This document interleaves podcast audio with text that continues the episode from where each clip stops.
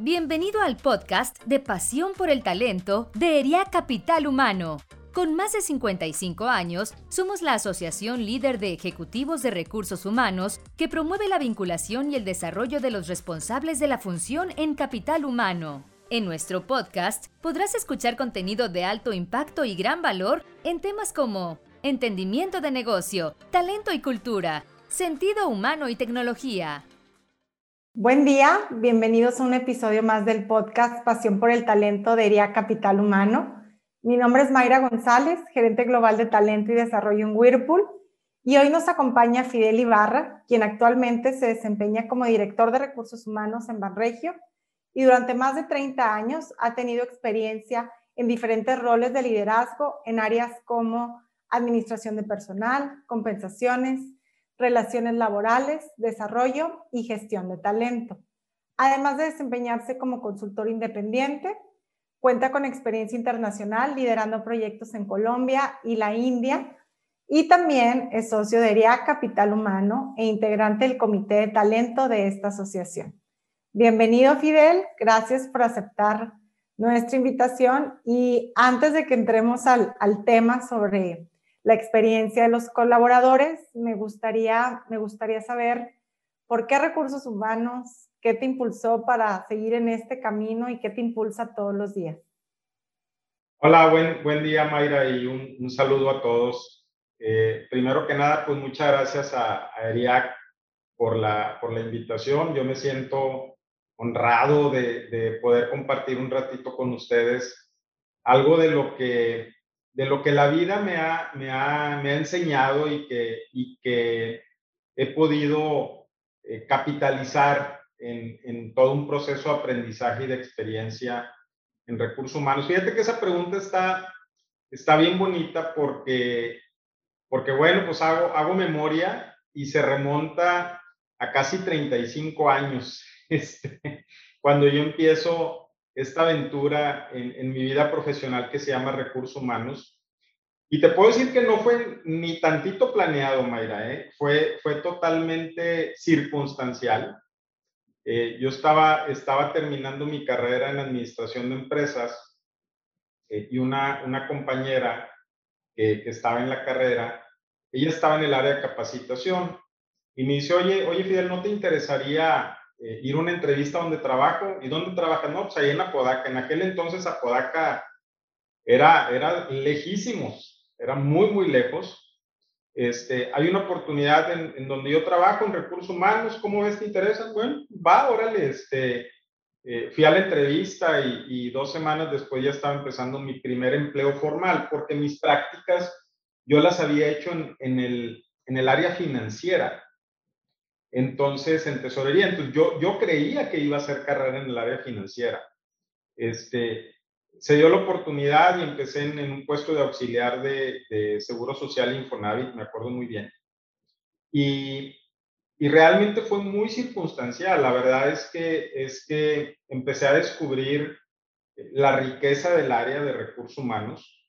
Eh, yo me acuerdo que en aquel entonces tenía un gran estigma el área de que, de que recursos humanos era el que contrataba, el que hacía las pachangas, el que pagaba la nómina y el que corría, ¿no? Era, era, era digamos, ese estigma, un, un, un, una etiqueta bastante, desde mi punto de vista, muy desagradable que tenía el área. Este, y, y empecé a descubrir esta riqueza del tema de recursos humanos, me, me empezó a aganchar, me empezó a gustar, Claro, yo empecé en áreas muy técnicas porque luego de, seguro social paso a ver todo el tema de nóminas. Este, y luego me convierto en el especialista de seguro social más adelante. Entonces, empecé con puestos muy técnicos, ni siquiera nada relacionado con estrategia o, con temas, en aquellos entonces, ni siquiera hablar de temas de talento o temas de, de desarrollo, este, la, verdad es que eran cosas todavía que no, no se conocían mucho aquí en México. Este, digamos que lo más, lo más chic o lo más, este, digamos, atractivo que había en aquellos entonces era trabajar en áreas de compensaciones, este, o que le llamaban de planeación estratégica de recursos humanos. Pero yo empiezo en esos puestos muy técnicos eh, y empiezo a conocer y me empieza a interesar el tema de los recursos humanos y, llegó un momento en que, en que sin saberlo cómo, porque la verdad es que, repito, en aquellos entonces no había mucho la práctica de hacer planes de carrera o planes de desarrollo. Este, cuando menos acordé, eh, recursos humanos se convirtió en mi pasión, se convirtió en, en, mi día a día, se convirtió en mi futuro, se convirtió en un, en un estilo de vida, porque realmente para mí ya es un estilo de vida. Eh, y se convirtió en algo que, que, poco a poco se fue adentrando, perdóname, en, en, en mi ser, en mi conciencia, en mi disfrute del, del, del, día a día, del, del, trabajo y del esfuerzo. Eh, y, y, finalmente tuve la oportunidad de prácticamente eh, arrastrar el lápiz en todas las áreas de recursos humanos. Este, yo creo que ahí fue, he sido muy afortunado eh, porque, porque hoy cuando, cuando platico con, con, con la gente que trabaja en mi equipo trabajo, este, temas de seguro social o temas de nóminas o temas de compensaciones o temas laborales, este, pues me da esa, esa, esa riqueza muy padre de que puedo entender de todos los temas, ¿no? Y, y, puedo dialogarlos eh, con un entendimiento técnico. Entonces, la verdad es que yo, yo no me puedo quejar, mi carrera ha sido muy bonita, muy, muy retadora, muy desafiante, eh, inclusive en, distintas industrias. La mayor parte de mi experiencia ha sido en, el sector manufactura, pero estuve un tiempo como consultor, estuve un tiempo en el sector de la, de la construcción, que es un sector muy complicado en el tema de recursos humanos. Y desde hace cinco años, eh, bueno, ya casi cinco años, mi primera incursión en el mundo, en el mundo de la banca, ¿no? Que es, que es todo un reto totalmente diferente, un desafío completamente distinto, pero que también ha sido una travesía muy bonita, ¿eh? de mucho aprendizaje, de, mucho reto. Fidel, y nos mencionabas ahorita que te apasiona recursos humanos, pero sin que se vaya a sentir nadie de, de tu equipo, ¿hay alguna área en particular que sea tu, tu consentida, la que más disfrutas? Sí. Sí hay, no, sí hay, sí hay, sí hay. Fíjate que, que, que hubo un área que a mí cuando yo le empecé a ver, me ganchó porque aparte yo soy muy analítico en mi, en mi personalidad. Este, soy muy perfeccionista y muy analítico. Compensaciones, me encanta. Este, me fascina trabajar con números, me fascina trabajar en, en temas de, de, planes de compensación, esquemas de compensación variable, me gusta muchísimo. Este, pero la que de plano me robó el corazón, y así lo puedo, lo puedo mencionar sin ningún problema, es todo lo que tiene que ver con el tema de desarrollo de talento. Cuando yo empecé a, a descubrir hace aproximadamente unos 16, 17 años, que empecé a descubrir todo este tema de, de conocer más a las personas, que luego terminé conociéndome más yo, ¿verdad? Este, de aprender yo cuando veía a los psicólogos que interpretaban la psicometría, yo decía, ah, yo quiero aprender eso, o sea, yo quiero saber interpretar psicometría y quiero saber dar un coaching y un feedback y, y, me, me, enganchó. O sea, la verdad es que se convirtió en una de mis pasiones. Este, me encanta, me encanta todo el tema de planeación de talento, eh, generar planes de sucesión, generar procesos de coaching, identificación de talento clave, todo el proceso de mapeo de talento, todo eso me encanta. Y ver todo lo que está detrás de ese trabajo, que aparte también es muy analítico, me apasiona, pero luego convertirlo en, en toda una estrategia y que eso se vaya viendo eh, reflejado en lo que la organización hace a mediano y largo plazo con el tema de talento, este, a mí me da una satisfacción increíble. Ya, ya notamos que, es un tema que, que, te apasiona y yo también comparto el gusto por el área de, de desarrollo de talento, sobre todo porque podemos ver a corto y a largo plazo los resultados en el negocio. O sea, direct, creo que es el, un área que directamente puede impactar en los resultados del negocio. Y es que, y es que Mayra, eh, y, coincido contigo, o sea,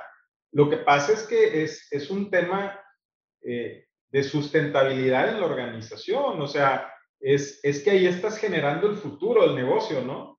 Ahí estás poniendo los cimientos para el futuro y, y eso es lo que más me gusta. O sea, que, finalmente trasciendes y dejas una huella. Muy bien. Entonces, ¿qué te parece, Fidel, si ya nos adentramos ahora sí al tema que nos trae el, el día de hoy, que es la experiencia del, del, colaborador? Y bueno, ya sabemos que este es un objetivo que debe de permanecer en la agenda de los, de los líderes del negocio en todo, en todo momento, porque se traduce en niveles de, de alto compromiso y de lealtad, y lo podemos ver reflejado en indicadores como productividad, desempeño y, y retención, ¿no? Entonces, es por esto que es de vital importancia que ofrezcamos experiencias únicas para todo el talento de nuestras, de nuestras organizaciones. Pero a pesar del impacto y de todos los beneficios que acabo de mencionar, puede parecer increíble, pero aún existen organizaciones que no están atendiendo este tema. Sí, es cierto. Entonces, desde tu perspectiva, ¿podrías compartirnos algunos beneficios claves que tú consideres puede traer para la organización y para el negocio tener cubierta esta, esta parte de la experiencia del colaborador?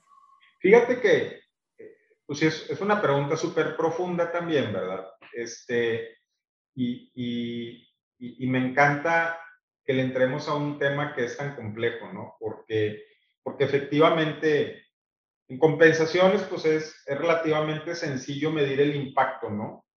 A, a, mayor, a mejor desempeño, pues pagas más, sobre todo en la compensación variable. O sea, como que ahí hay, hay una correlación muy, muy relativamente sencilla de medir. En, en, capacitación ya se empieza a complicar un poquito más la cosa, pero utilizas el esquema del ROI y, y ok, está bien.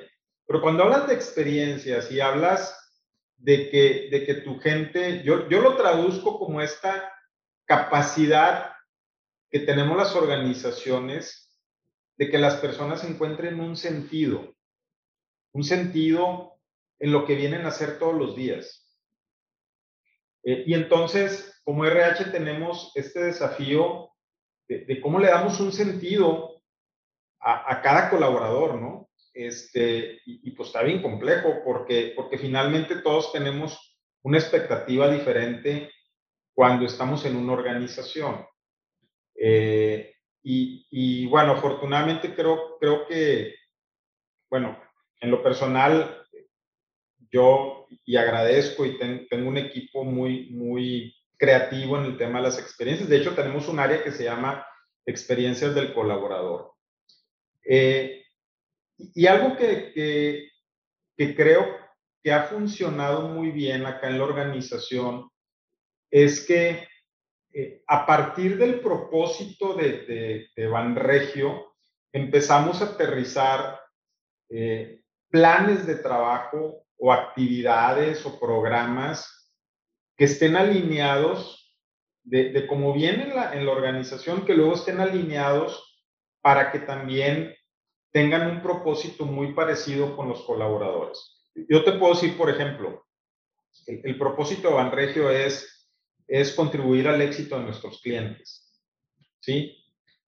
Entonces, bajo esa premisa, eh, ¿cómo le hacemos para, para contribuir a través de nuestros colaboradores al éxito de nuestros clientes?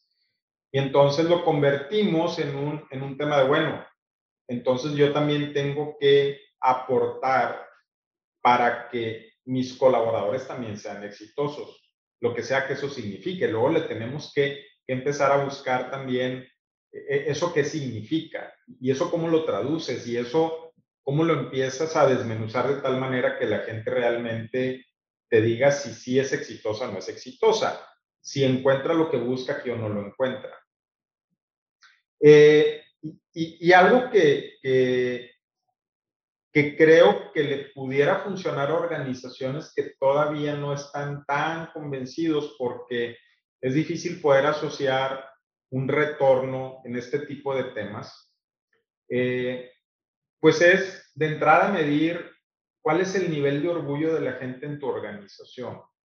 Eh, es decir, ¿qué, ¿qué, tan orgullosos se sienten de trabajar, de trabajar en tu organización o para tu organización. Eh, esa es una pregunta para mí básica cuando hablas de temas de experiencias. Es, es decir, eh, realmente la gente se la está pasando increíble todos los días que viene o, viene por cumplir, este, o viene nada más a esperar el día 15 para que le paguen. Eh, y creo que eso se traduce mucho en esta situación de orgullo. Y va más allá de ponerse la camiseta, Mayra. Este, yo siempre he dicho que, que el orgullo no solamente es ponerte la camiseta, es estar, es estar dispuesto a sudarla. Es, es querer dar esa milla extra, eh, primero para tener a tu cliente satisfecho, ¿verdad? Este, y ahí es donde empieza a haber esta correlación de, ah, ok, entonces si mi empleado está comprometido, está orgulloso, está contento, está feliz, le encuentro un sentido, pues va a atender mejor a mis clientes. Y entonces mi cliente me va a preferir sobre otros bancos. Es decir, la experiencia del empleado también se tiene que traducir en una experiencia del cliente. Están correlacionadas. Creo que la, más importante correlación es que en la medida que tu gente esté satisfecha, esté contenta, se la pase increíble, eh, sienta orgullo de trabajar en donde trabaja, que su familia también esté orgullosa de que trabaje donde trabaja, eh, te acerca más, no es una garantía, pero te acerca más a que, a que la experiencia que le brinda a, nuestros clientes sea muy parecida a la que él está recibiendo de parte de la institución. Entonces lo podríamos resumir como orgullo, compromiso y esto se traduce en, productividad y, un impacto en, tu consumidor. Y ahorita que, que decías el, el traducirlo en, los clientes, eh, quiero, platicar nada más de, por ejemplo, en Whirlpool, nuestro, nuestro, nuestro propósito es mejorar la vida en el hogar. Entonces, eh, la verdad es que está hermoso el propósito porque, pues, por todo el impacto que, que, tiene el, mejorar la vida en el hogar, sobre todo ahorita en pandemia, que mucha gente estamos todo el día en el hogar, ¿no? Entonces, ¿cómo eso también, oye, pues mejorar la vida en el hogar y en el trabajo, ¿no? Al mismo tiempo. Claro, tienes que encontrar conceptos aspiracionales, Mayra. Yo, creo que en la medida que, la organización trabaje en, encontrar un sentido aspiracional en el trabajo, es en la medida que vas a poder otorgar mejores experiencias adentro y afuera. E, eso es un hecho. Muy bien. Pues ahorita, Fidel, creo que ya pudiéramos, con todos tus comentarios acerca de los beneficios, pudiéramos afirmar que la mayoría de nuestros colegas de recursos humanos que están escuchando ya están convencidos de la importancia de, enfocarnos en la experiencia del, colaborador. Pero, ¿cómo podríamos vender esta idea a los directores generales de, poder invertir esfuerzos en este tema? ¿Qué les recomendarías? Sí, yo, yo, yo creo que siempre hay que encontrar maneras de medirlo, ¿no? Este, eh, y para mí, una de las, de las que más comúnmente usamos en recursos humanos es, es la encuesta de clima. Y, y, hay que hacer las preguntas adecuadas, ¿no? Este, y no nada más enfocarnos a las instalaciones y, y al sueldo. Y, es importante, todo eso es importante. Yo, yo no, le, no le resto importancia, es, es un tema muy relevante que tiene que estar cubierto.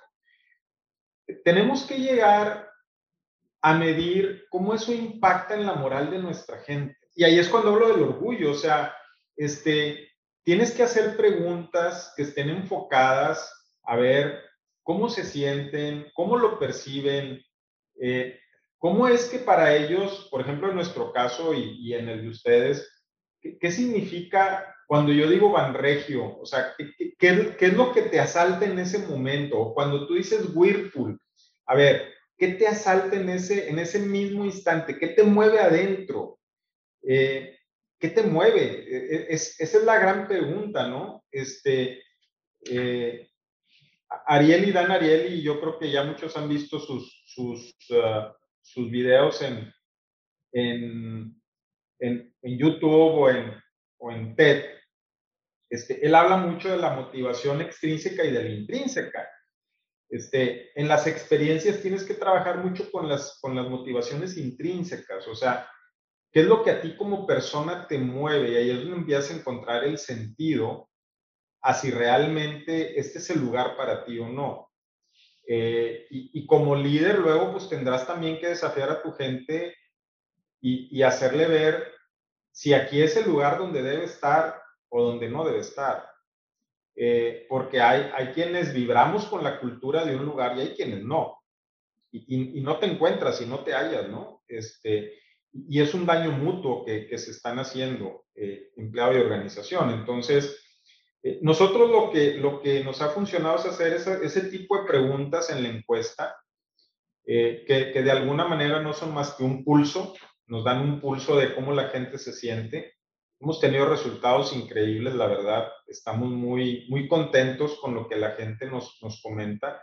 Y pues todo esto se traduce en salario emocional, finalmente, ¿no? Este, repito, todos los demás componentes de la ecuación, los tangibles, son muy importantes. No le resto importancia al sueldo, a las prestaciones, al, al, a, las, al, a la calidad de las instalaciones, a que tengas herramientas adecuadas. Todo eso es súper importante. Pero ir a tocar las fibras del salario emocional, de lo que, de lo que la gente eh, está dispuesta a valorar cuando tiene una oferta económica igual o mejor en otro lado. El, salario emocional es lo que va a hacer la diferencia. Eh, y, hemos tenido gente que, que se va por menos sueldo y está bien, es muy válido. Y hemos tenido gente que no ha aceptado ofertas de más sueldo este, es, es, es entendible y es respetable y nos encanta cuando tenemos ese tipo de casos porque dices, wow, lo que le hemos invertido en experiencias, en respaldo, en, en un montón de cosas, reditúa. Hace ratito hablabas de, de, la rotación o la retención. Este, lo empiezas a ver y lo empiezas a notar y ahí también dices, bueno, pues hay costos, eh, costos muy claros que se, que se traducen en, la rotación o que se calculan con, con, el índice de rotación, desde lo que te cuesta este, pues buscar un nuevo candidato, capacitarlo, la curva aprendizaje, este, oye, cosa, a lo mejor hasta dentro de seis meses va a dar los resultados que daba la persona anterior. Bueno, ya son seis meses de menos venta o de menos rentabilidad o de errores. Este, ahí hay costos ocultos que a veces las organizaciones no vemos y ahí es cuando te empiezas a convencer de que realmente vale la pena meterle al tema de las experiencias. Entonces, hay muchas herramientas. Yo creo que cada empresa eh, va encontrando, de acuerdo a su cultura, va encontrando una manera de medirlas. Pero a nosotros nos ha funcionado hacer preguntas hasta cierto punto eh, audaces en, en, la encuesta de clima, como este tema, ¿qué tan orgulloso te sientes este, y lo, lo, que normalmente te preguntan en una encuesta de, de NPS, ¿no? Este, ¿Recomendarías al banco a tus amigos para, para, hacer, para trabajar o a tus familiares? Si no, y de ahí sacamos también un indicador de NPS y nos ponemos un objetivo. Entonces, este, si hay manera de medirlo, yo creo que sí hay manera de, de irlo ubicando en qué, qué tan rentable o no es apostarle a las experiencias a nosotros, después de, ya casi cinco años de estarle apostando ese tema, eh, hoy las respuestas que hemos tenido es que sí vale la pena, que sí es redituable, que sí es negocio invertir en las experiencias de la gente y que, y que finalmente hay una reciprocidad en el sentido de que tienes gente contenta, que tienes gente feliz. Es que como en todos lados hay problemas, ¿verdad? Como en todos lados hay gente que se queja y que eso no nos lo vamos a quitar, eh, eso creo que, en todos lados lo tenemos y yo lo he visto en todas las empresas en las, que he estado. Pero cuando ves la curva y cómo se comporta la curva de la gente que está enganchada y que está comprometida y que está contenta, dices, wow, hay que seguirle. Y entonces, esos son los resultados que expones ante, ante el equipo directivo, eh, ante, ante dirección general o ante tus colegas para decirles, hay que seguirle apostando. Muy bien. Pues si quieres, vamos a entrar a ese tema, Fidel. Si nos pudieras compartir experiencias así de manera práctica que, que, están haciendo en Banregio y que, y que otras empresas pudiéramos replicar. Fíjate que, que, que por ejemplo, eh, manejamos desde las, desde las que creo que, que en muchos lados hemos conocido y hemos hecho, repito, pues la posada, el día de la familia, este, el campamento de verano, muchas, muchas cosas, pero, pero ¿a qué le hemos apostado más? Por ejemplo, a tener un menú de comida saludable, este, que es una experiencia a la que le invertimos porque eh, hay un subsidio para el menú, el menú saludable. Este, entonces le decimos, eh, Banregio está dispuesto a pagarte la comida siempre y cuando te alimentes en forma saludable. Y la gente no sabe cómo lo ha valorado. Increíble. Los menús saludables se nos acaban en el día. Este, y a la gente le encanta, le encanta. Eh, el tema de, de, por ejemplo, eh, el acompañamiento, ahora que hemos estado con todo el tema COVID, el acompañamiento del equipo de salud, que para nosotros ha sido una experiencia este, de mucho aprendizaje, eh, no sabes lo que la gente ha valorado, que un doctor le llame a alguien que tiene COVID, que le llame todos los días, que le pregunte cómo va, que esté al pendiente de su salud. Pues el tema salud la gente lo valora muchísimo y eso es del día a día. O que de repente le preguntemos, ¿cómo está tu familia? o es que mi, mi, esposa se enfermó, ok, ¿cómo va tu esposa? ¿Qué le falta? ¿Tiene medicamento? ¿No tiene medicamento? O sea, todo el tema de acompañamiento. En gastos médicos mayores hacemos acompañamiento a los casos, si se va a hospitalizar, si no se va a hospitalizar, en gastos médicos menores, en seguro de auto, o sea, todo lo que son los servicios que normalmente RH da, nosotros lo, lo convertimos a una experiencia para que, para que la experiencia que ellos tienen, por ejemplo, con un seguro de gastos médicos mayores, digan, wow, sabiendo que siempre hay tema con los seguros de gastos médicos mayores, este, que, sientan ese respaldo y, y, y nos, no los dejemos solos. Este, y tenemos un montón de experiencias. Por ejemplo, algo que nos ha funcionado muy bien ahora en esta época de pandemia es que tuvimos eh, charlas enfocados al, tema emocional con una psicóloga. Cada eh, cuatro semanas hacíamos una charla diferente y después de la charla había una experiencia en pareja, ¿sí? Eh, y, todas fueron virtuales, ¿eh? No eran presenciales. Este, por ejemplo, una experiencia fue pintar un cuadro. Y era por convocatoria y teníamos cupo limitado, 80 personas. 80 parejas. Bueno, y cada quien en su casa, le, le mandamos el material a su casa, le mandamos este, el, lienzo y los pinceles y las pinturas, todo, todo, todo, todo. les mandamos el kit de, con banregio y todo, lo recibían empaquetado con una cartita y, y, luego les dábamos la clase y hacían su pintura y la posteaban y, y muy padre, ¿no? Y luego al, al, siguiente mes otra charla emocional para la familia y luego, pues una cata de vinos. Y traíamos a alguien que les enseñaba a, cómo degustar un vino, los tipos de vinos, y les mandábamos los vinos a su casa. Este, y al siguiente mes otra charla enfocada al tema emocional con la psicóloga, y pues les hacíamos que a lo mejor eh, una manualidad, por ejemplo, si era lo del Día de la Madre, una manualidad para que lo hicieran los pequeños en casa, para que le hicieran un regalo a su mamá eso le ha gustado mucho a la gente. Y entonces, cuando hacemos eh, la convocatoria de estas experiencias, este, nos va mejor que para el norte. Eh, se nos acaban los boletos en dos minutos. Este, la gente las valora mucho porque aparte las hacen en familia y las hacen en casa. ¿no? Oye, Fidel, ¿y qué tan diferentes han sido estas experiencias pre-pandemia y post-pandemia. O sea, Muy diferentes. lo mismo que hacían, pero ahora de manera virtual, o, o que este tema de la, también la transformación digital, que, que yo siempre lo conecto con, con, la banca, que ustedes ahí llevan, llevan una gran, gran ventaja. ¿Cómo, ¿Cómo ha impactado en la experiencia del empleado? No, totalmente diferentes, Mayra, porque, mira, de entrada, anteriormente las experiencias las hacíamos era más fácil hacerlas en nuestras concentraciones grandes de población, Monterrey, México y Guadalajara.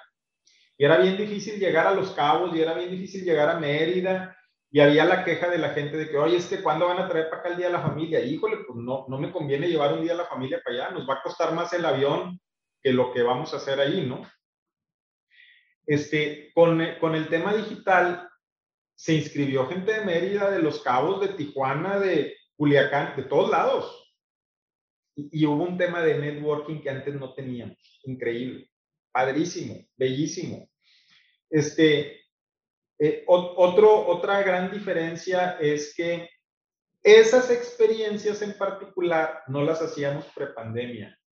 Salieron como resultado de, a ver, las tenemos, tenemos que, que, seguir haciendo experiencias para nuestra gente. ¿Qué hacemos diferente? No los podemos tener ya aquí, en un, en un salón. ¿Qué hacemos? Bueno, se hizo un focus group, salieron ideas y de ahí salieron las experiencias virtuales de, oye, ¿y si les mandamos los materiales a su casa? ¿Y si les mandamos los vinos y una charla y luego alguien que les enseñe a hacer algo? Salieron, salieron post pandemia. Entonces, estuvo muy bonito. ¿Y qué tipo de, qué tipo de reglas? Si pudieras compartir algunas nada más para, para agarrar tips. Por, por ejemplo, oye, respeta los, los horarios de comida, ¿verdad? De tu gente. E, esa era una básica. A ver, no pongas juntas, si ya sabes que la gente come de una y media a dos y media, no pongas juntas a las dos de la tarde, ¿verdad? Reglas muy sencillas. No pongas juntas después de las seis de la tarde, a menos que sea imperiosa necesidad para la institución. Este, no pongas juntas en sábado. Eh, eh, eh, respeta, por ejemplo, mamás trabajadoras si tienen que apoyar a hijos en el tema de la escuela en casa. Respeta el tema personal vulnerable. No pueden acudir bajo ninguna circunstancia ni a sucursales ni a edificios.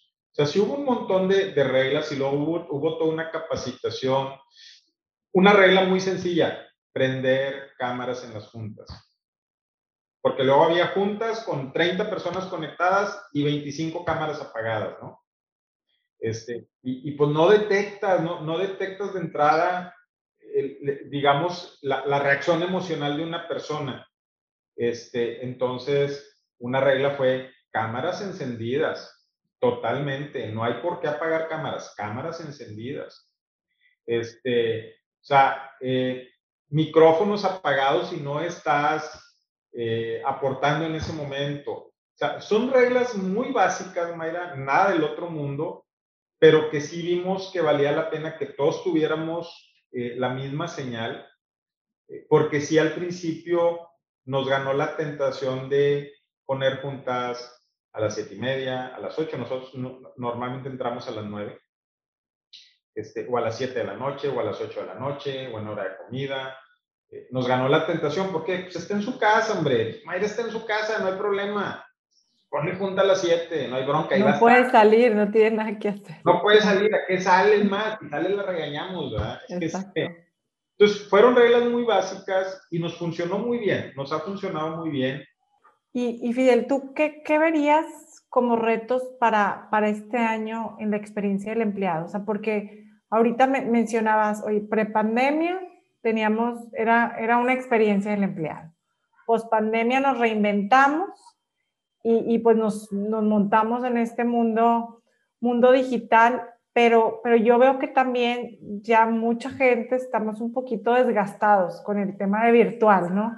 Entonces, que, además de eso, ¿qué otros, qué otros desafíos, qué otros retos ves y, y ¿Y qué, ¿Y qué, están pensando hacer para, para enfrentarlo? El desafío va a ser que las organizaciones entendamos estas nuevas condiciones que, que va a haber en las familias eh, de una manera muy, muy sensible eh, y que no querramos volver a, los viejos estigmas o a los viejos paradigmas porque no va a funcionar. Y entonces vamos a, vamos a empezar a perder talento.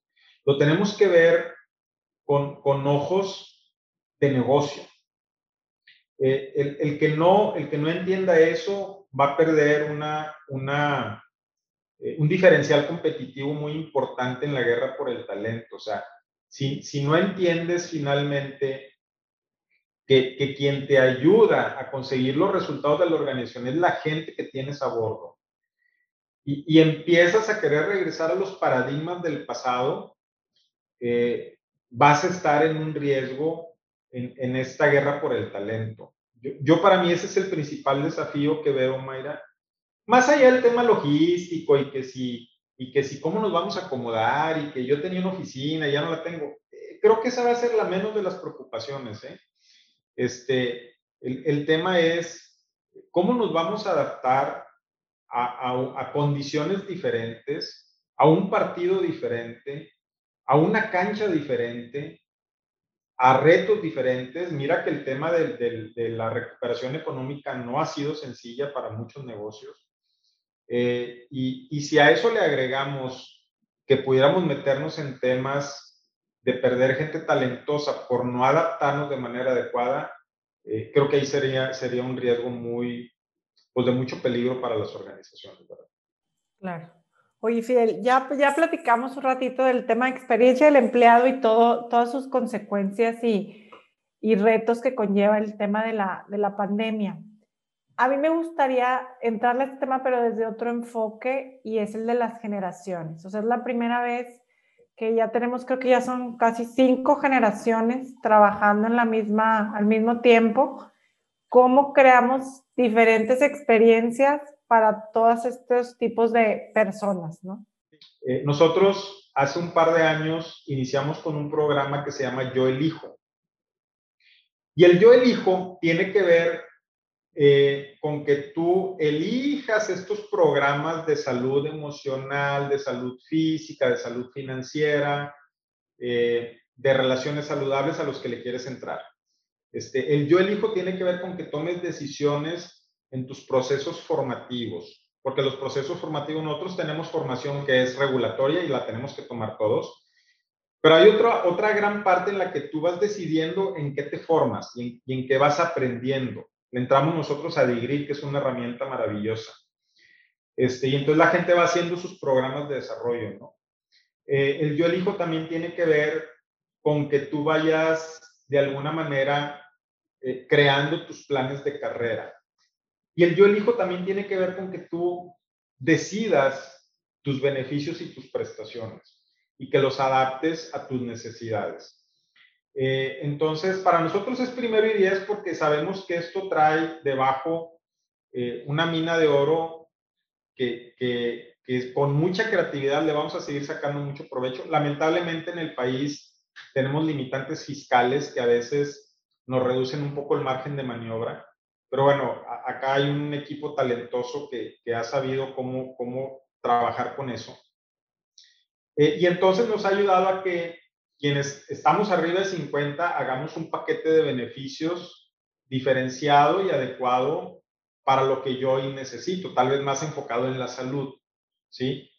Este, y a lo mejor los de abajo de 50, pues más enfocados en el ahorro, y a lo mejor los de abajo de 40, este, pues más enfocados en, en empezar a construir un patrimonio, en, en tener acceso a, a esquemas eh, dentales para los hijos y eh, de gimnasios y un montón de cosas. O sea, lo que, lo, lo que está detrás de todo esto, Mayra, y para nosotros la experiencia más rica es que la gente tome decisiones.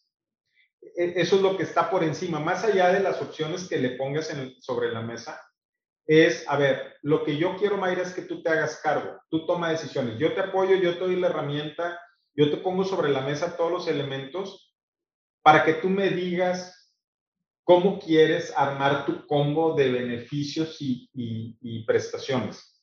Tú dime cómo, este, tú dime cuáles. Yo te doy una bolsa, tú toma decisiones. Entonces, eh, en eso consiste, digamos, la experiencia del yo elijo. En muchas cosas, repito, no es solamente nada más en compensaciones. Entonces, hoy alguien en el yo elijo, alguien que hoy ya está a lo mejor en la cúspide de su carrera, se forma en cosas que tal vez tienen que ver más con su área especialidad o con curiosidad intelectual de temas que él quiere ir, ir desarrollando. Pero a lo mejor un colaborador que está en sus años 20, 25, pues quiere tomar un montón de diplomados y de cursos para seguir aprendiendo de cómo, cómo programar en Java y cómo programar en iOS este, y ahí es donde a ellos les damos el poder de decidir, de tomar una decisión y que no sea la organización la que le diga, ah, mira, hoy vas a tomar todo este set de cursos durante el 2021. No, hay un tema de cursos que son regulatorios, los normativos y de ahí en fuera tú decides. Y de ahí en fuera tú eliges. Tú eliges. Me encantó el nombre. Claro. Y eso te, te, ayuda a darles, pues ahora sí que accountability en, en su propio desarrollo, ¿no? Y entonces... solamente el tema de beneficios. Totalmente, María. Entonces no hay un tema de que, oye, no, es que aquí no me dan capacitación en un diplomado que yo quiero tomar de desarrollo, de, de analítica de datos. A ver, métete a Degree y está conectado a un montón de, plataformas de capacitación que te va a arrojar un montón de opciones que son gratuitas. Oye, Fidel, aquí en, aquí en Whirlpool, eh, más aquí lo digo aquí en mi, en mi oficina, donde ya, ya aquí también es Whirlpool, en mi oficina, en mi casa, eh, también contratamos, también tenemos The y, es, y tienes razón, es una maravilla. Es eh, fabuloso. Y lo, y lo conectamos con una estrategia que se llama Learners Above the Line, que, que ahorita dijiste yo elijo y me sonó, me sonó muy parecido, en donde le damos a los empleados ahora sí que el poder de, oye, pues tú eres el responsable de tu carrera, de tu desarrollo, tú eliges, como, dicen ustedes, así es. eliges hasta, hasta dónde quieres llegar y hacia dónde quieres ir y tú te haces responsable de, de tu desarrollo, ¿no? Entonces, me encantó, lo conecté luego, luego con, con, la estrategia que tenemos en Whirlpool en cuanto a desarrollo y luego te voy a buscar ahí para que con gusto, claro, compartir prácticas con, con The Y, y bueno, creo que, que, digo, ha sido todo muy, muy interesante todo lo que nos has, nos has compartido hoy a la audiencia y a la comunidad en general acerca de este tema.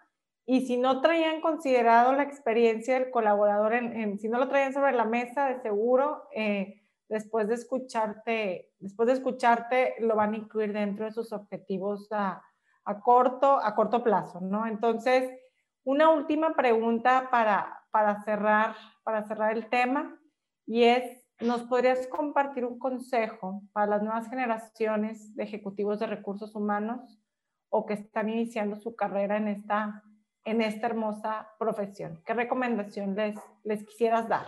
Mira, más, más que un consejo, una, una recomendación o una invitación a quienes eh, están entrándole a este realmente fascinante y maravilloso tema del talento y los recursos humanos.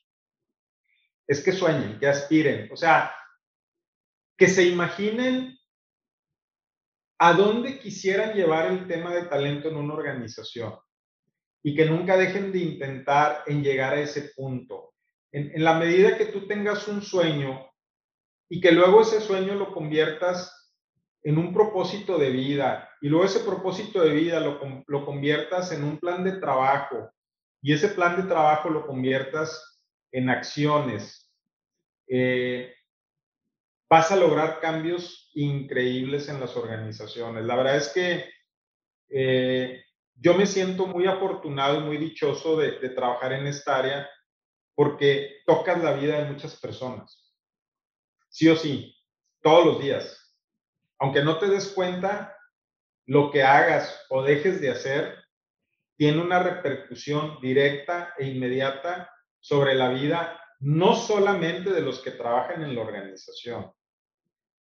Esto tiene un efecto expansivo mucho más allá del headcount, porque tienes impacto sobre la familia directa del colaborador, tienes impacto sobre los clientes a los que atienden los colaboradores, tienes impacto sobre los proveedores, tienes impacto en los accionistas. Hay un impacto increíble, o sea, los, los, los grupos de interés que están eh, que son influenciados o que son tocados por el trabajo de recursos humanos.